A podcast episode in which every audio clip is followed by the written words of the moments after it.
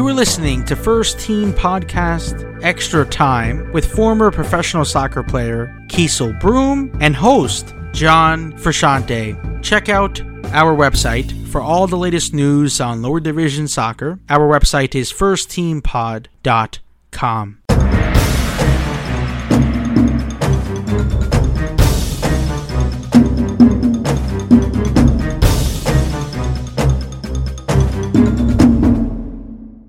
Could be danger again. The shot parried away by Keasel Broome. The shot and Broome with the excellent save. Another save. That's three in a row from Broome.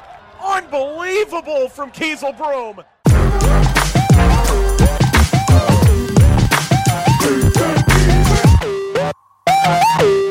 Orlando City Soccer Club, they have turned down an offer from an unnamed English team to acquire MLS forward uh, Daryl Dike, and that is according to ESPN. The BBC, they have reported that one team from the Premier League's Big Six, uh, which consists of Arsenal, Chelsea, Liverpool, Manchester City, uh, Manchester United, and Tottenham Hotspur, one of those clubs, they have made an official bid uh, of $10 million uh, for Dike, who is currently on loan at English Championship side Barnsley. That bid was uh, rejected. Uh, that was turned down by Orlando City. Uh, so there is no doubt that Orlando City is in the best uh, position possible with a 20 year old uh, striker that is attracting interest uh, from the world's top clubs. So, Kiso, what are your thoughts on that first news story, and how much do you think it would take for Orlando to sell most likely their most exciting prospect?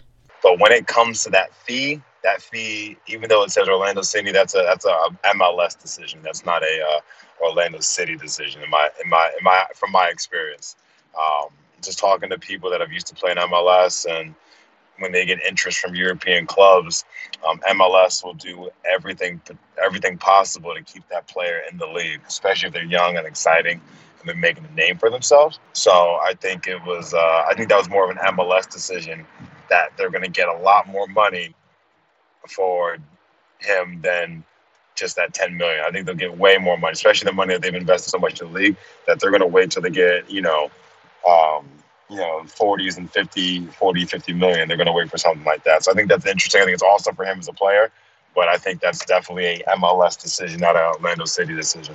Yeah, and do you think they will receive that 40 to 50 million eventually or no? I think eventually. I mean, the fact that he's over in Barnsley right now and doing well, tearing it up, um, he's getting interest from top, you know, English clubs.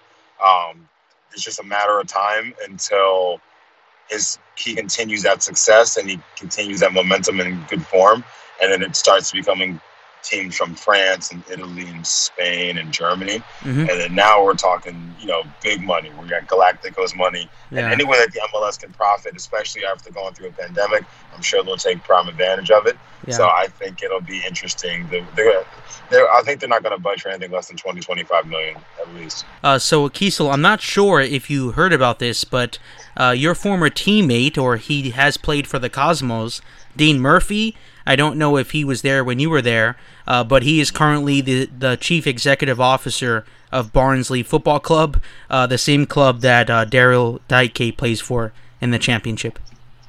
Yeah, Dean's awesome. Um, mm-hmm. Dean was the head, head scout of the Cosmos when um, when I was there and used to hop in the training. Um, actually, just his birthday the other day ago. But um, yeah, Dane's awesome. Um, and the fact that and he's been top you know top positions, not just at Barnsley, but DC United, Real Salt Lake as technical director. So he's doing the he's doing the right thing over there at Barnsley for sure, especially having a player like that that's exciting. And I'm sure they'll try to figure out a deal that they could do with Orlando City to keep him for a little bit longer term. Um, yeah. We can continue to grow in a, in a good environment and gain, gain even more interest. So that doesn't shock you, right? That uh, yeah. former MLS, former NASL player in Dean Murphy, uh, working uh, behind the scenes there. No, definitely not. Dan's a good guy. He's a smart guy. He's a good businessman as well. So he um, he knows the player's worth more than anything.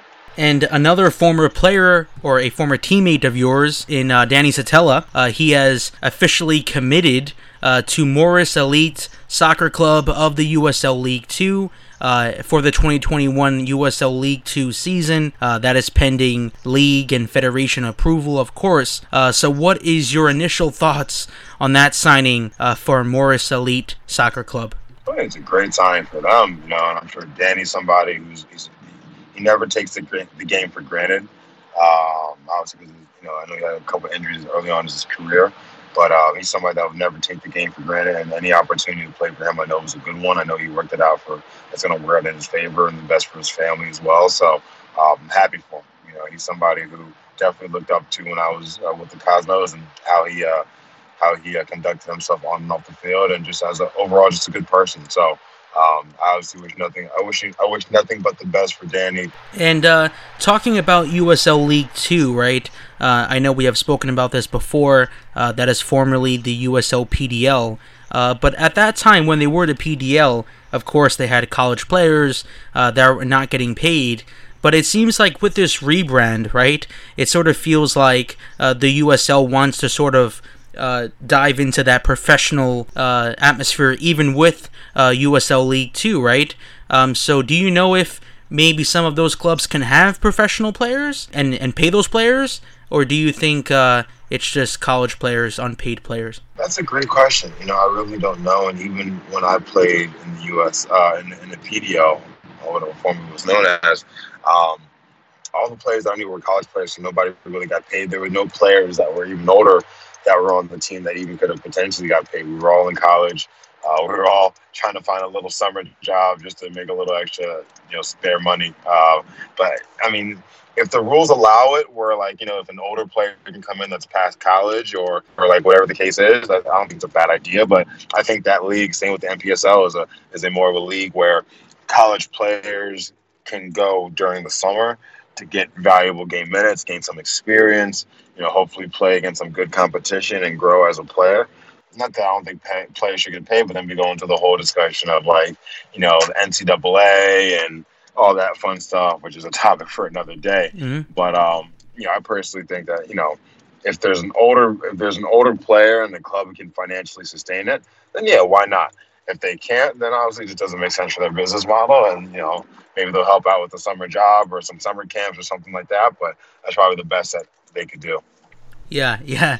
And there's always loopholes in the system, right? So even if a league says, hey, you can't pay your players, there's many ways for clubs to do that one. Um, and the last topic on this week's episode uh, a First Team Podcast Extra Time is on the NWSL. This topic, I guess, is more, and it probably shouldn't be, but it's more of a topic behind the scenes of NWSL versus Major League Soccer. Reddit co founder and Angel City FC lead investor, his name is Alex. Uh, he said that women's soccer is a better investment than Major League Soccer. The exact quote from Alex goes like this He said, The value of being associated with these women, I think is a greater brand value than being associated with their male counterparts. And that's no disrespect to the MLS. He said, I think they're doing amazing work. And here is an audio clip of what Alex had to say on this topic.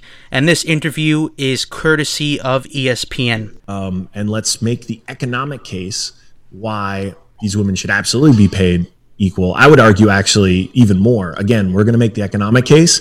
The the value of being associated with these women, I think, is a greater brand value than being associated with their male counterparts. And that's no disrespect to the MLS. I think they're doing amazing work, amazing work. But I just think the the amount that the women are undervalued is is preposterous.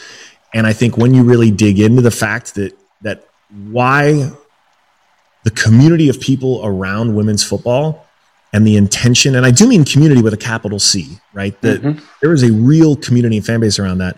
The intention behind that support and the frankly the leverage that it has is is is just more valuable um, than than so many others. So, Kiso, what are your thoughts on that one? I don't think we should have the debate of which is better to invest in, right? Women's soccer or men's soccer. They are both uh, sleeping giants, especially in U.S. soccer. Uh, but what are your thoughts on what Alex had to say there? I, I think for me, you know, the the NWSL is gaining a lot more traction over the last couple of years mm-hmm. when it's come to success um, and competitiveness, just because you have some of the top players in the world coming to play in the U.S. right? And the league is growing. There are more teams coming. It's just like how MLS was in its infancy, right? You know, your teams are starting to pop up here and there.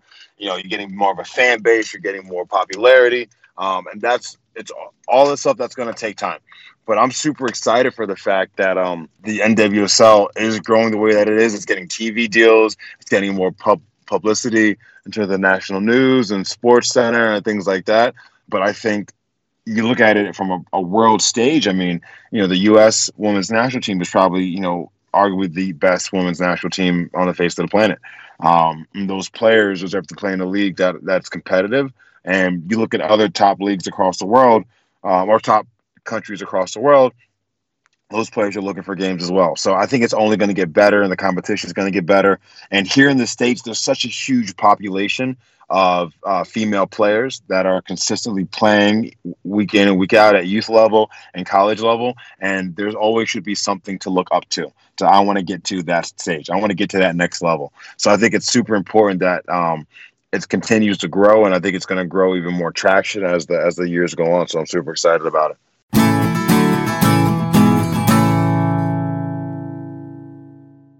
Lastly, keep it locked at firstteampod.com. That is firstteampod.com. That is the one stop shop for everything on lower division soccer.